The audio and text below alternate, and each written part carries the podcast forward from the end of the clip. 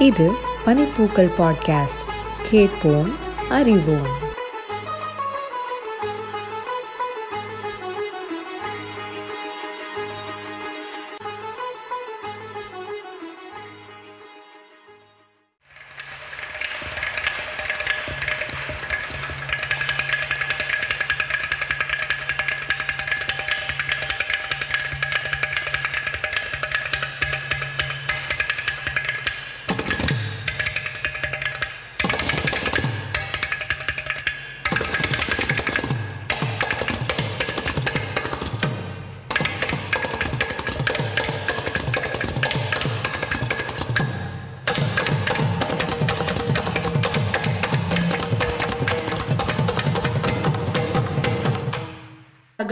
கச்சேரிகள் வந்து நிறைய வித்தியாசமான முறையில் அமைக்கப்பட்டிருக்கு இல்லையா? இப்போ உங்களோட கச்சேரியும் சரி விநாயகராம் சார் கச்சேரியும் சரி. ஆமா கடத்துல வந்து ஒரு அட்வான்டேஜ் என்னன்னா நான் இப்போ முன்னாடி சொன்ன ஒரு கடத்துல ஒரு சுதி தான் இருக்கு அப்படின்ட்டு அப்போ பல சுதி கேட்கணும் அப்படின்னா ஒரே கடத்துல முடியாது. எல்லா மிருதங்கம் கூட எப்படின்னா ஒரு மிருதத்துல ஒரு- ரேஞ்ச் பண்ணலாம். ஒரு ஒரு அதாவது சி அப்படிங்கிற சிடிஇ e அப்படின்னா அதுக்குள்ள ஒரு ரேஞ்சில் சுதி சேர்க்கலாம். அந்த ஸ்ருதியை மாற்றி அமைக்கலாம். ஒரு பாட்டே ஒரு ஒரு பா- ஒரு ஒரு ராகத்தில் வந்து ஏழு சுரங்கள் இருக்குது அப்படின்னா ஏழு சுரங்களை வந்து ஒரே வாத்தியத்தில் கொண்டு வர முடியாது. மிருதத்துலையும் சரி கடத்துலையும் சரி. ஆனால் ஏழு வாத்தியங்கள் வித்தியாசமான வாத்தியங்களை வச்சுட்டு ஒரு ராகத்துக்கு உண்டான ஒரு ராகத்தில் இருக்கக்கூடிய ஏழு சுரங்களையும் வந்து ஏழு வாத்தியங்களை அடுத்தடுத்து வச்சு நம்மளால ஒரு ராகத்தை காமிக்க முடியும். அப்ப என்ன ஆகுது? அந்த ஏழு வாத்தியத்தை அடுத்தடுத்து வச்சு வாசிக்கும் பொழுது ஒரு ராகத்தை கொண்டு வர முடியும். ஒரு ராகத்தை கொண்டு வர முடியும்னா ஒரு பாட்டும் வாசிக்க முடியும். அப்படிங்கிறது ஒரு நமக்கு அடுத்தடுத்த கற்பனை நம்முடைய கற்பனை வளம் ஒரு ஆராய்ச்சியின் பயனாக வரக்கூடிய ஒரு முன்னேற்றம். இதுக்கப்புறம் இது செய்யலாம் இதுக்கப்புறம் இது செய்யலாம்னு ஒரு நம்மளா ஒரு முயற்சி எடுத்து செய்யக்கூடிய விஷயங்கள். அந்த மாதிரி செய்யும் பொழுது என்னுடைய என்னுடைய சீனியர் அதாவது விநாயகராம் சாரோட சீனியர் ஸ்டூடெண்ட்டு திருமதி சுகன்யா ராம்கோபால்னு கடவித்வான் அவர் வந்து சில முயற்சிகள்லாம் பண்ணிட்டு இருக்கும்போது நானும் அதே மாதிரி பண்ணிட்டு இருந்தேன். என்னன்னா இந்த மாதிரி பல வாத்தியங்களை சேர்த்து வச்சு வாசிக்கிறது அப்படின்னு. அப்போ வந்து அவர் கச்சேரிகள் இதை ட்ரை பண்ணினார். அவருடைய பிரத்யேகமாக வந்து சில விஷயங்கள் வாத்தியங்கள் பண்ணணும். இது சில கச்சேரிகள் பண்ணணும். வெறும் கடத்தை மத்திர வச்சு நின்று அப்போ நான் என்ன செஞ்சேன்?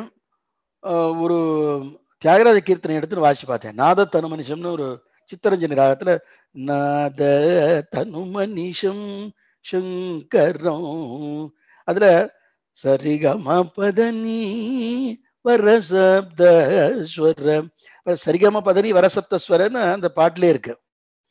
அந்த ராகத்தோட ஒரு அமைப்பு என்னன்னா சரிகம பதனி மட்டும்தான் அதுல சுரமே. அடுத்த ஆக்டேவ் அடுத்த ஒரு சரிகம பதனிக்கு அப்புறம் அடுத்த சரிகம பதனி மே அடுத்த ஆக்டேவ் போகாது கிழியும் கிடையாது. அப்ப அது ஒரு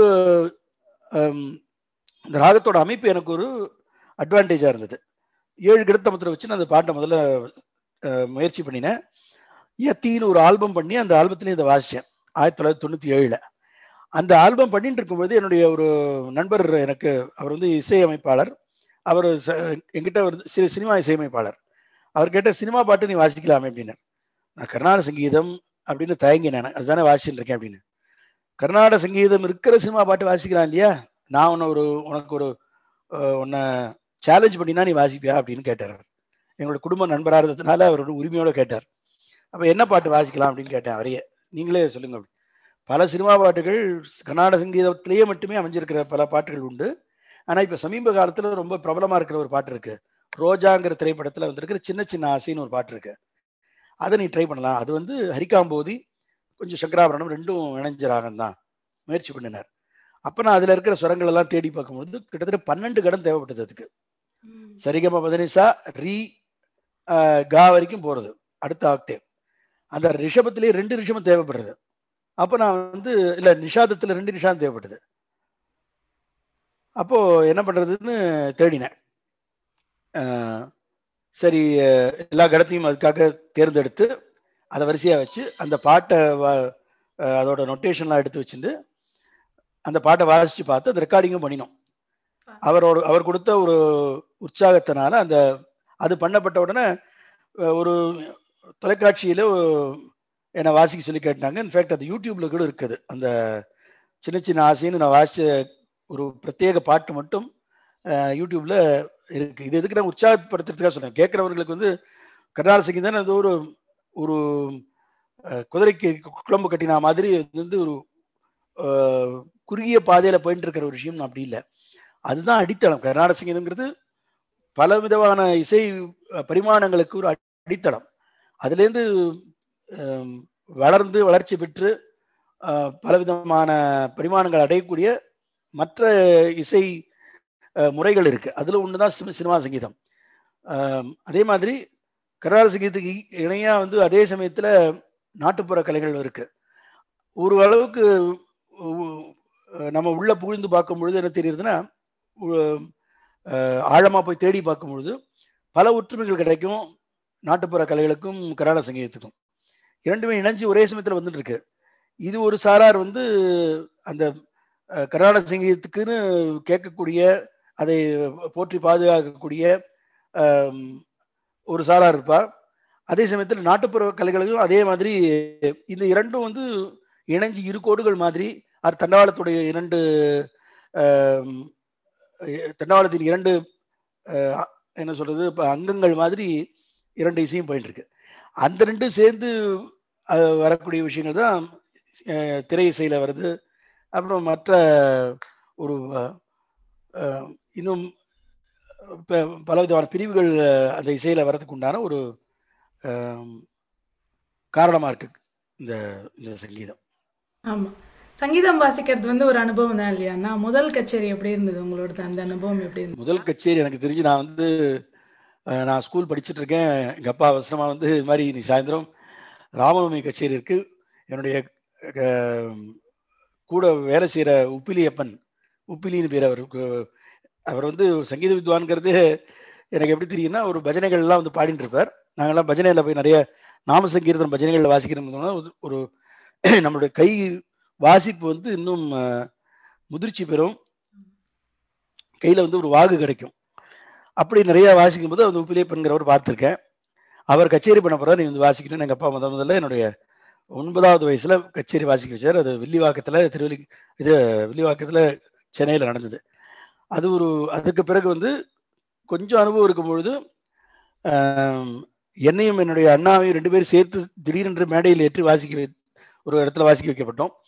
அது ஜெயவிஜயன் சொல்லிட்டு ரிட்டையர்கள் செம்பை வைத்தியநாதரோட சிஷ்யர். அவ ரெண்டு பேரும் பாடிட்டு இருக்கும்பொழுது ஐசிஎஃப் காலையில் ஐசிஎஃப் குவார்டர்ஸில் இருக்கும்பொழுது அறியாத வயசில் நடந்தது. அதுக்கு முன்னாடி வந்து நாங்கள் திரு ஹரிஹரசம் அவரோட வகுப்பில் இது இது ஸ்கூலில் படிச்சுட்டு இருக்கும்பொழுது நிறைய டெமான்ஸ்ட்ரேஷன் கச்சேரி அப்படி வச்சுருக்கோம். அப்போ அறியாத வயசு அது. பயம் ஒரு மேடை பயம் வரக்கூடாது அப்படிங்கிறதுக்காகவே இந்த மாதிரி பண்ணுவார். ஒரு மேடை கூச்சம் வரக்கூடாது அப்படிங்கிறதுக்காக. என்ன தோன்றது எல்லாத்தையும் வாசிக்கக்கூடிய ஒரு வயசு. அப்படி வாசிச்சு நாங்கள் வந்து எங்களுடைய திறமையை வளர்த்துனோம் அனுபவத்தை வளர்த்துனோம்.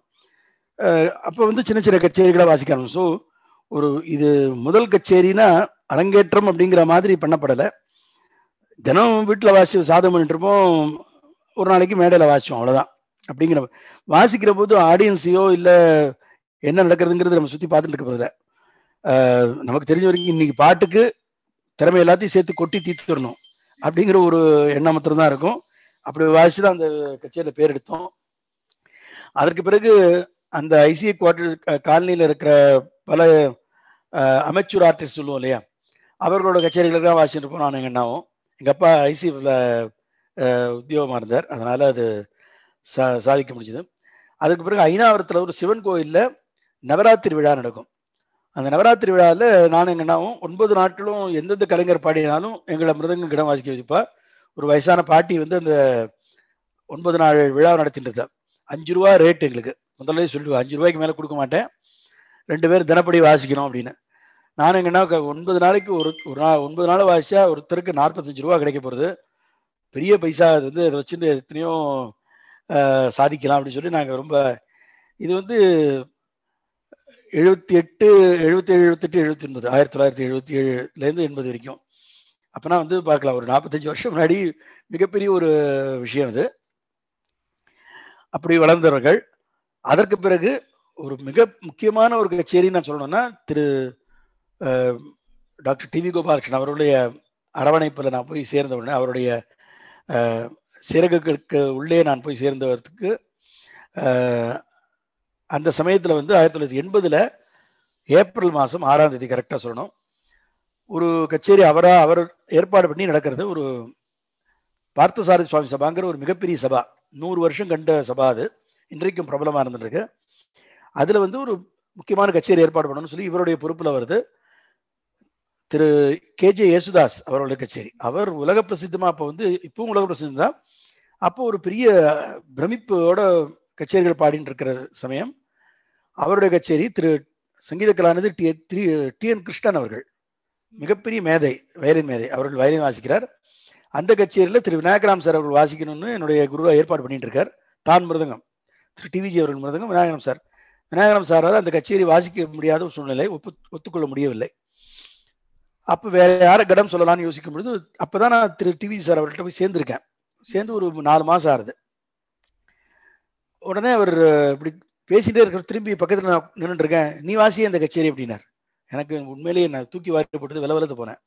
ஒரு பெரிய கச்சேரியில் நீ வாசின்னு எப்படிடா சொல்கிறார் அப்படின்னு ஆனால் பதில் பேசலை நான் பயம் அவர்கிட்ட பதில் சொல்கிறதுக்கு அப்போது மற்ற ஏற்பாடு பண்ணுற அந்த கச்சேரி ஏற்பாடு பண்ணுற அமைப்பாளர்கள்லாம் ரொம்ப தயங்கினாங்க. பட் இவர் வந்து என் சிஷ்யன் என் கூட வாசிப்பான். நான் அவனை வாசிக்க வைக்கிறேன் அப்படின்னு என்னை மேடை ஏற்றினார் மறக்க முடியாத அனுபவம் என்னன்னா ஒரு எங்க எந்த பக்கம் திரும்பினாலும் ஜன வெள்ளம் அன்னைக்கு. எள்ளு போட்டால் எள்ளு விழாத அளவுக்கு ஜனக்கூட்டம். அந்த மாதிரி ஒரு கூட்டத்தை நான் பார்த்ததே கிடையாது. ஏன்னா மேடையில் மற்ற எல்லாருமே மிகப்பெரிய பிரபலங்கள். அவர்கள் கச்சேரி கேட்கறதா வந்திருக்கா. ஒரு மூஷிகம் மாதிரி எலி ஒரு மூ- மூஞ்சு மிஞ்சோருன்னு சொல்லுவாள் அந்த ஒரு எலி மாதிரி உட்கார்ந்துட்டு இருக்கக்கூடிய ஸ்டேஜில் நான் என்னை யாருக்கும் பார்க்க கூட தெரியாது. இன்னும் அந்த படம் இதுலலாம் இருக்குது யூடியூப்பில் சாரி இதில் ஃபேஸ்புக்கிலலாம் போட்டிருப்போம். சோஷியல் மீடியாவில் இருக்குது அந்த படம். அந் என்னை யாருன்னு எனக்கே அடையாளம் தெரியாத அளவுக்கு ஒரு சின்ன உருவமாக இருக்கேன் ஆனால் இன்னைக்கு என்னை வாசிக்க வச்சார் அந்த பாட்டு கச்சேரி பாட்டுகளெல்லாம் என்னை வாசி கூட சேர்த்துன்னு வாசிக்க வச்சு எனக்கு பை த- பலம் தைரியம் ஞானம் எல்லாத்தையும் ஒரு சேர அன்னைக்கு கொடுத்து என்னை வாசிக்க வச்சார். தனியா போது என்னை தனியாக வாசிக்க விடும்போது எனக்கு ஒன்றுமே ஓடலை. அதான் அவர் வாசித்து விட்ட உடனே அந்த பிரமிப்பில் மிகப்பெரிய ஆரவாரத்தோட நிறுத்திருக்கார் வாசிச்சு ஒரு கிளாப்ஸ் எல்லாம் வாங்கி நிறுத்திருக்கார் பயம் எனக்கு வாசி அப்படின்னாரு. அந்த வார்த்தையோட ஒரு பலத்தினால வாசிய அவருடைய கைடன்ஸ்ல பாதியில கடம் வந்து ஒரு கிராக் ஆயிடுத்து அடிச்சு வாசி.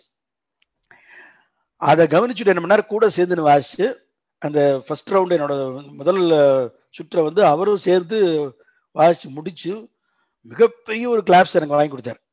அந்த வாஷ் அப்படி வாசிச்சு முடிக்கும் பொழுது என்ன ஆச்சுன்னா ஜனங்களோட அவருக்கு வந்த அளவுக்கு கைத்தட்டு எனக்கு வரல. உடனே ஆடியன்ஸை பார்த்து சொன்னார் எங்களுக்கெல்லாம் நீங்க நிறைய கைத்தட்டு கொடுத்தாச்சு பல வருஷங்களா. இனிமே இவர்களெல்லாம் நீங்க உற்சாகப்படுத்தணும். இந்த குழந்தை கஷ்டப்பட்டு வாசிச்சிருக்கான் அவனுக்கு கைத்தட்டுங்க அப்படின்னு சொல்லி மிகப்பெரிய ஒரு கைத்தட்டு எனக்கு வாங்கி கொடுத்து எனக்கு நீ உடல் வேர்த்தது கண்ணில் ஆறா பெருகிறது தண்ணீர் என்ன கண்ணீர் பெருகிறது என்ன சொல்றதுனே தெரியல. குருவோட ஒரு பரிபூர்ண அனுகிரகத்தை நான் அன்னைக்கு வந்து அவர்கிட்ட வாங்கினேன். அன்னைக்கு உண்மையிலே எனக்கு வந்து சம்பாவனை கிடையாது கச்சேரியில். அவரோட அவருக்கு கொடுக்கப்பட்ட சம்பாவனையிலேருந்து ஒரு நூறுரூவாய் எடுத்து கொடுத்து எல்லா கலைஞர்களையும் நமஸ்காரம் பண்ண சொல்லி எனக்கு கொடுத்தார் அவர். இந்த நூறுரூவா எனக்கு கொடுக்குறேன். இது லட்சமாக பெருகும் கோட்டியாக பெருகும் உன்னுடைய உனக்கு வரும் அப்படின்னு எனக்கு ஆசிகளோடு அதை வழங்கினார். இன்றைய வரைக்கும் நான் வந்து அவருடைய ஆசையோட பரம சௌக்கியமாக இருக்கேன்னா அதுக்கு அந்த குருவோட அனுகிரகம் காரணங்கிறது ஒரு முக்கியம். இதான் உண்மையில சொல்ல போனா ஒரு அபிஷியலா நான் பிரபல பிரபலமான ஒரு கச்சேரி நான் வாசிச்சேன் அப்படின்னா அந்த கச்சேரி தான் சொல்லலாம். கேட்கும்போது மெய்சிலிருக்க அது ஒரு உணர்ச்சி பெருக்கா இருக்கும் இல்லையா? அத்தனை பெரிய ஆமா. ஆளா மகான்னே சொல்லலாம். அவ்வளோ பெரிய ஜாம்பவான்கள் உட்கார்ந்து இருக்கிற ஒரு மேடையில நம்ம வந்து வாசிச்சு அப்படி அழுதுண்டே இருந்திருப்பேன். நான் இருந்தா உட்கார்ந்துருந்தா பின்னாடி அத்தனை ஒரு உணர்ச்சி பெருக்கா இருந்திருக்கும். உண்மை உண்மை. உங்களோட கச்சேரியில் நிறைய ஜாஸ் பாப்லாமும் நீங்கள் இது பண்ணியிருக்கீங்க இல்லையா? இட்ஸ் கைண்ட் ஆஃப் ஃபியூஷன் மாதிரி இல்லை அதே அது எப்படி அந்த தாட் எப்படி? இது இதுக்கும் நான் வந்து ஆக்சுவலாக என்னுடைய குரு திரு டிவி கோபாலகிருஷ்ணன் அவருக்கு தான் நான் வந்து நன்றி கடன். அவர் தான் காரணம். அவர் மூலமாக தான் எனக்கு அந்த ஞானம் வந்தது. எப்படின்னா அவர் இது ஒரு ரொம்ப ஒரு சுவாரஸ்யமான சம்பவங்கள் நிறைய இருக்குது இன்றைக்கு மிக பிரபலமா இருக்கிற திரு ஏ ஆர் ரஹ்மான். அவர் வந்து அப்ப திலீப்னு அவருக்கு ஒரிஜினல் பேர். அவருடைய பூர்வா அதாவது ஏஆர் ரஹ்மானா மாறுறதுக்கு முன்னாடி அவர் வந்து பிரபல கீபோர்டில் ரொம்ப பெரிய திறமைசாலி அவர். அதே காலங்களில் இன்றைக்கு பிரபலமாக இருக்கிற திரு சிவமணி ட்ரம்ஸ் சிவமணி. அப்புறம் அவங்க அவங்க எல்லாம் வந்து ஒரே வயசு அவங்கள சின்ன சின்ன குழுக்களாக திரை இசை கச்சேரிகள் பண்ணிட்டு இருந்தாங்க. சினிமாலையும் வந்து அவங்க நிறைய பேக்ரவுண்ட் மியூசிக்கில் திரு இளையராஜாட்ட திரு வெங்கடேஷ் எம் எஸ் விஸ்வநாதன் அவர்களுக்கெல்லாம் வந்து அவர்களோட கச்சேரிகள் எல்லாம் அவருடைய இசையமைப்புலலாம் வாஷிங் இசை கலைஞர்களாக இருந்தவர்கள். இந்த இன்னைக்கு உலக பிரசித்தியோட இருக்கிற ஆஸ்கர் அவார்டு இருக்கிற வாங்கியிருக்கிற திரு ஆர் ரஹ்மான் போன்றவர்கள்.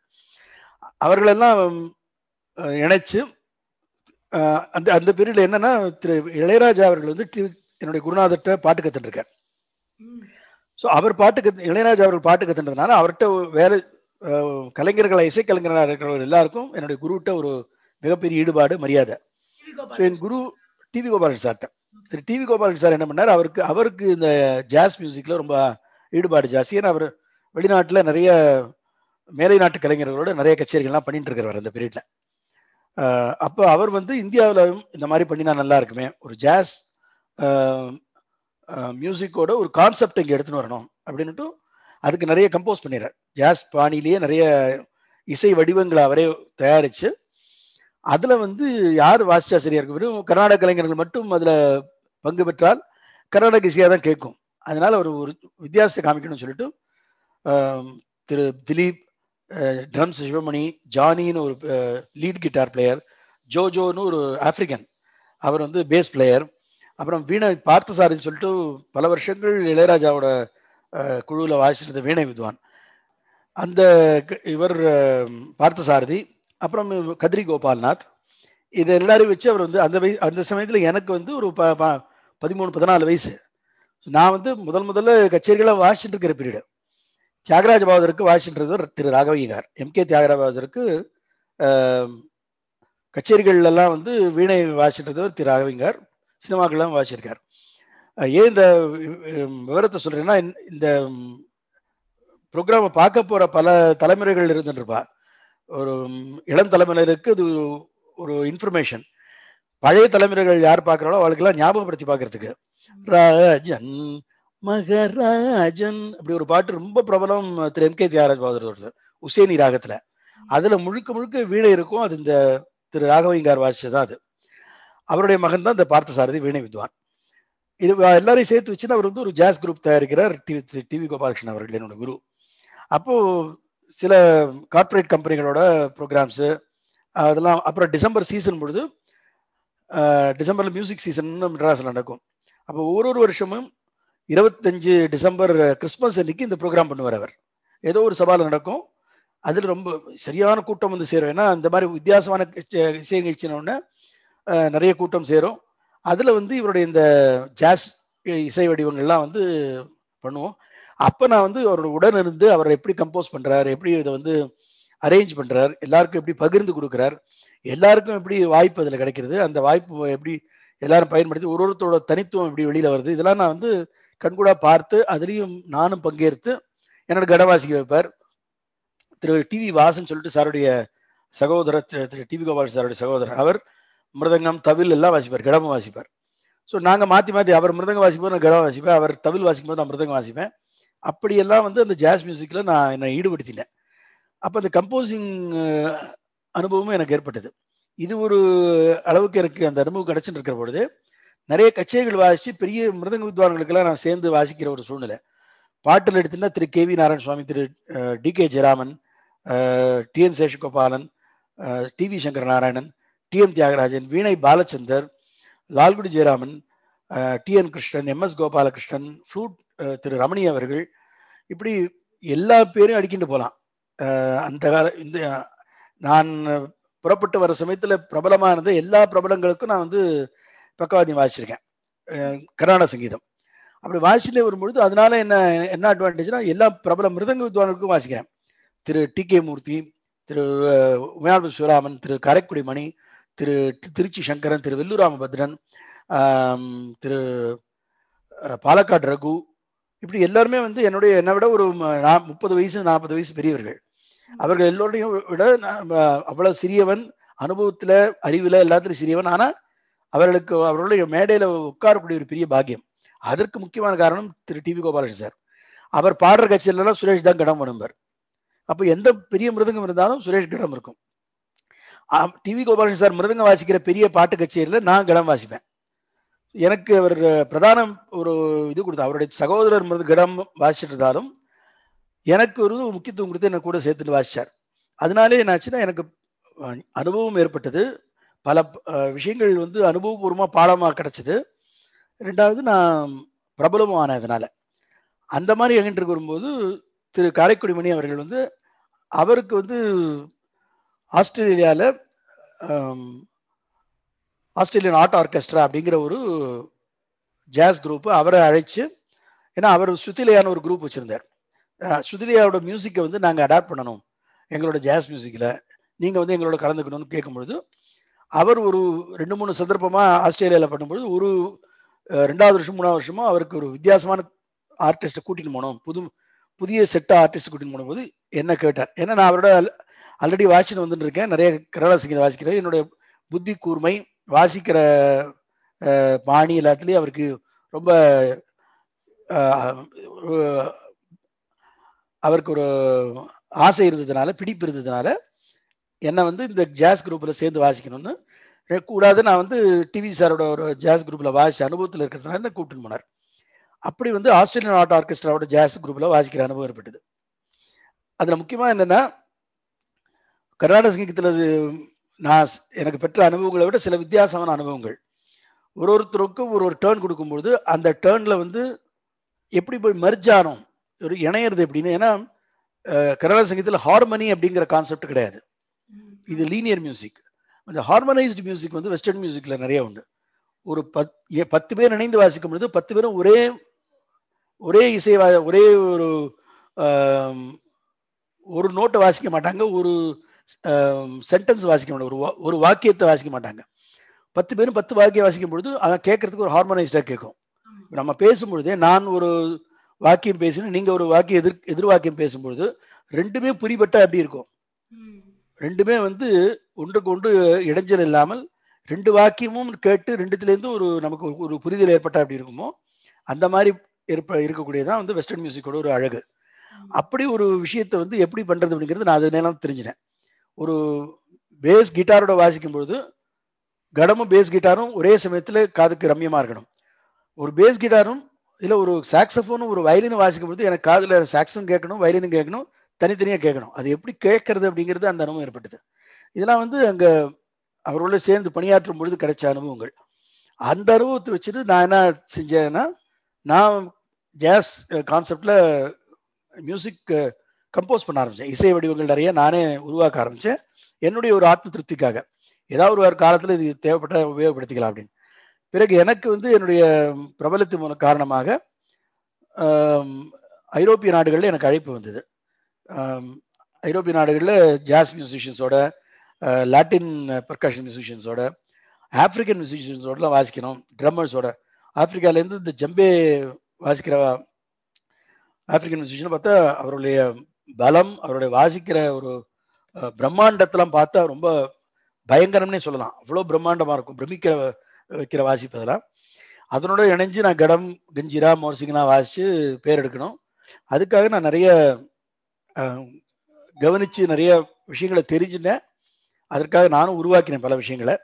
அப்படி ஒரு அதாவது நமக்கு ஏற்பட்ட அனுபவங்கள்லேருந்தும் நாம் ஒரு கவனிச்சு தெரிஞ்சுக்கக்கூடிய சில விஷயங்கள்லேருந்தும் நம்ம நம்மளை நாமே மேன்மை மேன்மைப்படுத்திக்கிறது வளர்த்திக்கிறது. நம்மளுடைய இசை அனுபவங்கள் மூலமாக நம்மளுடைய ஞானத்தை வளர்த்திக்கிறது. அப்படி கிடைச்சதான் எனக்கு வந்து இந்த ஜ ஜாஸ் அனுபவங்கள் மேலை நாட்டு சங்கீதத்தோட எனக்கு ஏற்பட்ட ஒரு பிணைப்பு. அது இன்னி வரைக்கும் வளர்ந்துட்டு இருக்கு நானே வந்து நந்திங்கிற பேர்ல ஒரு ஜாஸ் குரூப் ஆரம்பித்தேன் ஆரம்பித்து அது நல்லபடியாக நடந்துட்டு இருக்கு ஒரு ஆல்பம். அதில் வந்து என்னுடைய சீ- சீடரும் பிரதானமான பேஸ் பிளேயர் திரு பாஸ்கல் லெவன்யே. அவர் அமெ- இதுல பிரான்ஸ்ல இருக்கார் லில்லில். அவருடைய இணைந்து வாசிக்கக்கூடிய பியானிஸ்ட் திரு ஸ்டெஃபன் ஓரான்ஸ் நாங்கள் மூணு பேருமா சேர்ந்து நந்தி அப்படிங்கிற ஒரு ஜாஸ் குரூப் ஆரம்பிச்சிருக்கோம். அதில் கர்நாடக ராக சங்கீத ராகங்கள் கர்நாடக சங்கீத தாளங்கள் இதில் இருக்கிற லய வேலைப்பாடுகள் எல்லாம் இருக்கும். ஆனால் அந்த சங்கீதத்தை கேட்கும்போது ஒரு ஜாஸ் மியூசிக் கேட்குற ஒரு ஒரு இனிமையான அனுபவம் வந்து ஏற்படும். அதை ரொம்ப சிரமம் எடுத்து எந்த மாதிரி ஒரு அமைப்பை அமைச்சானா ஜனங்களுக்கு அது ஒரு ஆர்வத்தோட கேட்கக்கூடிய ஒரு உற்சாகத்தை கொடுக்கும் அப்படிங்கிறத பார்த்து செஞ்சுருக்கோம். அது ஐரோப்பாவில் ரொம்ப விசேஷமாக அது வந்து பேசப்பட்டு வருது. கூடிய சீக்கிரம் வேர்ல்டு டூர் பண்ணக்கூடிய ஒரு வாய்ப்புக்காக முயற்சிகள் எடுத்துட்டுருக்கோம் அதுக்காக. ஜாஸில். நீங்க நிறைய வெளிநாட்டு கச்சேரிகள் உங்களோடது இருந்திருக்கு இல்லையா? அண்ட் நீங்க ரொம்ப நீங்க இப்போ பேசும்போதும் அந்த தியரிட்டிக்கல் நாலேஜ் வந்து ரொம்ப எளிமைப்படுத்தி மாணவர்களுக்கு சொல்லித் வந்து உங்களுக்கு அந்த ஒரு முனைப்பு இருக்கு. அதுல ஒரு ஆர்வமும் இருக்கு. அந்த வெளிநாட்டு கச்சேரிகள் அனுபவங்கள் அந்த ஒர்க் ஷாப் பண்ணதெல்லாம் எப்படி? அந்த அனுபவங்கள் சொல்லுங்கண்ணா நிச்சயமா. ஆயிரத்தி தொள்ளாயிரத்தி எண்பதுல நான் வந்து டிவி கோபால் சார்ட்ட சேர்ந்தேன்னு சொன்னேன். எண்பது எழுபத்தி ஒம்போதில். எண்பத்தி ஆறில் என்னுடைய முதல் வெளிநாட்டு பயணம் தொடங்கியது. அதில் வந்து அதான் கு- குட்டுப்பட்டால் மோதிர கையால் குட்டுப்பட்டணும்னு சொல்ற மாதிரி மோதக கையால் குட்டுப்படணும். கரெக்டாக சொல்லணும்னா. அது வந்து திரு எஸ் பாலச்சந்தர் வீணை வித்வான் பெரிய மிகப்பெரிய மேதை. அவர் தான் வந்து என்னுடைய முதல் வெளிநாட்டு பயணத்துக்கு என்னை அழைச்சி கூட்டி கொண்டு போனவர். அவர் வந்து ரிப்பப்ளிக் ஆஃப் சைனாக்கு தான் டூர் என்னோட முதல் டூர் அமைஞ்சது. அப்போ அது நாள் வரைக்கும் சைனாவோட உறவு வந்து இந்தியாவோட உறவு வந்து ரொம்ப ஸ்திரம் இல்லாமல் இருந்தது. பல பிரச்சனைகளை சந்திச்சிருந்ததுல ஆயிரத்தி தொள்ளாயிரத்தி அறுபதுகளில் ஏற்பட்ட அந்த பிரச்சனைகள்னால வெளிநாட்டு உறவு பாதிக்கப்பட்டிருந்தது. அதெல்லாம் தீர்ந்து உறவுகள் மேம்படாத சமயத்தில் நிறைய கல்ச்சுரல் எக்ஸ்சேஞ்சஸ் நடந்துருந்தது அப்போ திரு பாலச்சந்திரன் அவரோட நான் வந்து சக கலைஞனாக கிடவாதி கலைஞனாக அவருடைய பயணித்தேன் மிகப்பெரிய அனுபவம் அது. அதில் தொடங்கி வருஷா வருஷம் கிட்ட- கிட்டத்தட்ட இன்று வரைக்கும் ஒரு ஒரு வருஷமும் ஒரு ஒரு வெளிநாட்டு பயணம் இருந்துகிட்டே தான் இருக்குது கிட்டத்தட்ட உலகத்தில் பல பாகங்களுக்கு நான் சென்றிருக்கேன். அதில் கர்நாடக சங்கீதம் வாசிச்சிருக்கேன். மேலை நாட்டு சங்கீத வித்வான்களோட வாசிச்ச அனுபவங்கள் உண்டு. இது தொடர்ந்து நடந்துட்டுருக்கு. அதில் என்ன முக்கியமாக பல இந்த மாதிரியான ஏற்படக்கூடிய டூரில் என்னென்ன நடக்கும்னா லெக்சர் டெமான்ஸ்ட்ரேஷன்ஸ் ஒர்க் ஷாப்ஸ் எல்லாம் நீங்கள் பண்ணணும். அதுவும் வந்து ஒரு பார்ட் ஆஃப் த டூர் இந்த இசை பயணத்தோட ஒரு ஒரு பகுதியாகவும் இருக்கும். அப்படின்னு அந்த டூர் பிளானில் சொல்லுவாங்க. முதல்ல வந்து அது ஒரு ஆரம்ப காலங்களில் அது ஒரு கச்சேரி வாசிச்சுடலாம் பட் இந்த மாதிரி ஒர்க் ஷாப் பண்ணுறதுனா நிறைய விஷயங்களை பகிர்ந்துக்க வேண்டியிருக்கும். அதை ஒரு ஆர்கனைஸ்டாக கோர்வையாக சொல்லணும். அது அதுக்கு ரொம்ப மெனக்கிடணும். ஒரு பல விஷயங்களை கிரகிச்சு ஆர்கனைஸ்டாக வச்சுன்னு போனாதான் தடை இல்லாமல் வந்து நம்ம தெரிஞ்சிருக்கிற விஷயத்த சொல்லணும். நம்ம சொல்லக்கூடிய விஷயங்கள் ஏற்றுக்கக்கூடிய அளவில் ஆதாரபூர்வமாக இருக்கணும். அவர்களுக்கு மனசில் கன்வின்சிங்காக இருக்கணும். அது இல்லாமல் கேள்வி கேட்டால் பதில் சொல்லணும். அது ரொம்ப முக்கியம். இந்த மாதிரியான விஷயங்கள் வந்து ஆரம்ப காலத்தில் கிடைக்கிறது ரொம்ப கஷ்டம். அப்போ நான் என்ன பண்ணுவேன்? எனக்கு தெரிஞ்ச அளவுலேயே நான் இந்த மாதிரி லெக்சர் டெமான்ஸ்ட்ரேஷன் வேற சங்கீத வித்வான்கள் பெரிய வித்வான்கள் பண்ணும்பொழுது நான் ரொம்ப உன்னிப்பாக கவனிப்பேன். எப்படி கையாளுறாங்க அந்த சூழ்நிலையை. தன்னுடைய ஞானத்தை எடுத்து சொல்றது ஒன்று தனக்கு அதை பற்றின சந்தேகங்கள் கேட்கும் பொழுது எப்படி அதை கையாளுறது? எப்படி வந்து பதில் சொல்றது அப்படிங்கிறதெல்லாம் நான் அனுபவபூர்வமாக தெரிஞ்சுக்கிறதுக்கு பண்ணிட்டு இருப்பேன் எனக்கே அந்த அனுபவம் வந்து என்னுடைய மிகச் சிறிய வயசுலேருந்து அந்த அனுபவம் வர ஆரம்பிச்சது. ஒரு நல்ல விஷயம் என்னென்னா நான் வந்து என்னுடைய பத்து பதினஞ்சு வயசுலேருந்தே நானே ஒரு குருவாக ஆரம்பிச்சிட்டேன். குருவாகிறதுக்கு வந்து சூழ்நிலை காரணம். நாங்கள் இருந்த ஐசியூ குவார்ட்டர்ஸில் வந்து எங்கள் வயசுத்த பசங்களுக்கே வந்து அஹ், கடம்லாம் கற்றுக்கணும் அப்படின்னு ஒரு ஆர்வம் வரும்பொழுது நாங்கள் கச்சேரிலாம் அவங்க வாசிக்கிறத பார்த்துட்டு எங்கள் அப்பாவை அந்த அவரோட பெற்றோர்கள்லாம் அணுகி எங்கள் குழந்தைகளுக்கு சொல்லித் தரணும். சுரேஷ் ராஜசேகர் சொல்லிக் கொடுக்கும்னு சொல்லும்பொழுது நாங்கள் ரொம்ப தயக்கத்தோட ஒத்துட்டோம். ஆனால் வந்து அப்போ அது ஒரு பாக்கெட் மணி எனக்கும் எங்கள் அண்ணாவுக்கும். மிகப்பெரிய ஒரு ஒரு உற்சாகத்தை கொடுக்கக்கூடிய ஒரு விஷயம். அப்போ எங்கள் குரு அனுமதியோட சின்ன சின்ன வகுப்புகளாக எடுப்போம். அப்படி ஆரம்பிச்சு அது வந்து ஒரு பர்மனெண்ட் கிளாஸஸ் ஆரம்பிச்சது. ஆனால் அதோட அட்வான்டேஜ் என்னன்னா சொல்லி கொடுக்கறதுனால வரக்கூடிய அனுபவங்கள் எங்களுக்கு கிடைச்சது. ஒரு மாணவர்களுக்கு ஏற்படக்கூடிய சந்தேகங்களை தீர்க்கிறதுங்கிறது நம்மள அறியாம வரக்கூடிய ஒரு அனு மிகப்பெரிய ஒரு அனுபவம் அது. ஒரு ஆசிரியராக இருந்து பார்க்கும்போது தான் தெரியும். நம்ம வந்து நமக்கு தெரிஞ்சிருக்க அறிவை சொல்லி கொடுக்குறோம். அது ஒன் வே டிராஃபிக் மொனாட்டனியாக போயிட்டே இருக்கும். நாம் கேள்வி கேட்டு அந்த பதில் சொல்லக்கூடிய சூழ்நிலையில் அந்த மாணவர் இருக்கும் பொழுது மாணவர் தானாக தன் அறிவு கட்டிய சில விஷயங்கள் சொல்லும் பொழுது நமக்கு ஒரு அனுபவம் ஏற்படும். அந்த மாணவர் கேள்வி கேட்டு நம்ம அதுக்கு பதில் சொல்லக்கூடிய பொழுது அதுக்கு பதிலுக்காக நம்ம சில விஷயங்கள் நம்ம அனுபவத்தினாலேயோ இல்லை அதுக்காக நம்ம சில தேடல்கள் செய்வோம். அது ஒரு சுகமான ஒரு அனுபவம். நம்ம அறி அறிவை விருத்தி பண்ணிக்கிற ஒரு அனுபவம் அனுபவம். நீங்களும் ஆசிரியராக இருக்கிறதுனால உங்களுக்கு நிச்சயமாக அந்த அனுபவம் இருக்கும்னு நினைக்கிறேன். இது வந்து எனக்கு ரொம்ப சின்ன வயசுலேருந்தே கிட்டத்தட்ட என்னுடைய டீன்ஸ் பதினஞ்சு பதினாறு வயசுலேருந்தே ஏற்பட்டுருக்கு அப்போ நான் வெளிநாட்டுக்கு போகும்பொழுது இதை செய்யணும் அப்படிங்கும்போது இந்த லெக்சர் டெமான்ஸ்ட்ரேஷன் ரொம்ப எனக்கு ஒரு பெரிய அனுபவத்தை கொடுத்தது. அப்போ வய எல்லா இது இதில் இருக்கிறவங்களும் வயதுத்தவர்களும் வருவாங்க. ஒரு டீன்ஸ் இருப்பா school children kindergarten children அப்புறம் வயது முதிர்ந்தவர்கள் எல்லாரும் வந்து ஒரு ஒரு சமயத்தில் ஒரு ஒரு குரூப்புக்கு பேச வேண்டியிருக்கும். அதில் என்னன்னா நம்ம நாட்டில் லெக்சர் டெமான்ஸ்ட்ரேஷன் பண்ணுறதா இருந்தால் எல்லாமே வரக்கூடியவர்களுக்கு பல விஷயங்கள் முன்னாடி தெரிஞ்சிருக்கும். ஸோ அவர்களுக்கு தெரியாதது சொல்றதுங்கிறது ரொம்ப கஷ்டமான விஷயம். அதை தேடி எடுத்துட்டு வந்து சொல்லணும். அவர்கள் கேள்வி கேட்டால் அதுக்கு பதில் சொல்றதும் கஷ்டம். அதுக்கு தயாராக இருக்கணும். வெளிநாட்டில் பண்ணும்பொழுது என்ன அனுபவம்னா பல விஷயங்கள் நம்ம சொல்றது அவர்களுக்கு முதல் முறையாக கேட்கக்கூடிய விஷயமா இருக்கணும். ஆனால் நம்ம நேர்மையாக உண்மையாக உண்மையை சொல்லணும். அவர்கள் அறியாத விஷயங்கிறதுனால நம்ம தோணியதெல்லாம் சொல்ல முடியாது. தவறான விஷயங்களை தகவல்கள் தகவல்களை கொடுக்கக்கூடாது ஒரு பொறுப்பு இருக்கு. ஆனால் அது எளிமையாக சொல்லணும். சொல்லக்கூடியது. அதுக்கப்புறம் அந்த- அவர்கள் கேள்வி கேட்டால் அதுக்கு பதில் சொல்லணும். அவர்கள் எந்த மாதிரியான லெவல்லையும் கேள்வி கேட்கலாம். அறி அறி- அறிவுபூர்வமாக இல்லாமல் கே- இல்லாமல் இருக்கிற கேள்வியும் இருக்கலாம். ஒரு அசட்டுத்தனமான கேள்வியோ இல்லை ஒரு ரொம்ப ஒரு கொச்சையான கேள்வியாக இருக்கலாம். வயதை பார்க்காம அவர்கள் கேட்கக்கூடிய கேள்விகளுக்கு நம்ம பதில் சொல்லணும். அதில் வந்து நம்ம அதை தவறான ஒரு தவறான நோக்கத்தோடு அவர்கள் கேட்கிறதாக நம்ம எடுத்துக்கக்கூடாது ஒரு பொறுமையாக அதுக்கு பதில் சொல்லணும். இதெல்லாம் எதுக்கு சொல்ல வரேன்னா இந்த அனுபவங்கள்லாம் எனக்கு பல விஷயங்கள் ஏற்பட்டது. அப்போ அந்த எளிமையா சொல்லணும் கேள்வி கேட்டதுக்கு பதில் சொல்லணும் இது எல்லாத்துக்கும் முக்கியம் வந்து மொழி. அந்த முக்கியமா வந்து ஆங்கிலம் தெரிஞ்சிருக்கணும். ஒரு இங்கிலீஷ்ல ஓரளவுக்கு கமாண்ட் இல்லாமல் நம்ம தப்பா சொல்லி அது நம்ம சொல்லக்கூடியது நம்மளோட இங்கிலீஷே தவறா இருந்ததுன்னா நம்ம தவறான ஒரு செய்தியை அவர் தெரிவிக்கிற மாதிரி ஆயிடும். இத்தனை விஷயங்கள் இருக்கு ஒரு லெக்சர் டெமான்ஸ்ட்ரேஷன் எடுத்துட்டேன் இதனாலே நான் வந்து என்னுடைய ஆங்கில அறிவை வளர்த்துட்டேன் சொல்லக்கூடிய ஒரு லெக்சர் டெமான்ஸ்ட்ரேஷன் டெமான்ஸ்ட்ரேஷன் பண்ணணும் அப்படின்னு ஒரு அவசியம் ஏற்பட்டாலே அதுக்கான தகவல்களை நிறைய சேகரித்து எடுத்துன்னு போவேன். நம்மளுடைய சங்கீதத்தை மாத்திரம் இல்லாமல் சங்கீதத்தோடய ஒட்டி நம்மளுடைய கலாச்சாரத்தை பற்றி சொல்ல வேண்டிய அவசியம் ஏற்படும். உதாரணத்துக்கு ஒரு ஸ்கூலில் போய் நான் லெக்சர் டெமான்ஸ்ட்ரேஷன் பண்ணுறேன்னா அந்த குழந்தை வந்து what is this clay pot you are playing on a clay pot can doesn't that break you are hit it so hard it doesn't pain your fingers and what you do if you get blisters and why do you hit it so hard இப்படின்னு எல்லா கேள்வியும் கேட்டுருக்கோம். திடீர்னு ஒரு குழந்தை எழுந்து கேட்கும் what is that on your forehead you have some white marks அந்த ஃபோர் ஹெட் அப்படிங்கும். அவனோட நெத்தியில் இட்டுட்டு இருக்கிற விபூதியை பற்றி கேட்கும். கடத்தில் ஏன் அழுத்தி வாசினா உடஞ்சிடாதா? உடஞ்சதுன்னா இன்னொரு கடம் இல்லைன்னா என்ன பண்ணுவே நீ? அப்படின்னு கேட்கும். அப்புறம் ஏன் அதை அழுத்தி அடித்து வாசிக்கிறோம்? அப்படிதான் சவுண்ட் வருமா? அப்படின்னு கேட்கும். அதுக்கப்புறம் நீங்கள் ஏன் வந்து முதல் முறையாக ஷூ போட்டுக்காம வெறுங்காலோட வாசிக்கக்கூடிய ஆர்டிஸ்ட்டை ஒரு கலைஞர்களை அந்த குழந்தை பார்க்கும். ஏன்னா வெஸ்டர்ன் மியூசிக்கில் எல்லாருமே வந்து ஸ்டேஜில் ஷூவோட தான் வாசிப்பாங்க. இந்த பியானோ வாசிக்கிறவர் யாரை பார்த்தாலும் வந்து they will also handle the instrument with their shoes ஒரு பெடல் இருந்தானா பெடல் வந்து ஷூவோட இருக்கிற காலோட தான். அவர்களுக்கு அது தவறான விஷயம் இல்லை. அவர்கள் கலாச்சாரம் அப்படியே. ஆனால் நம்ம காலில் ஏன் செருப்பு போட்டுக்கல?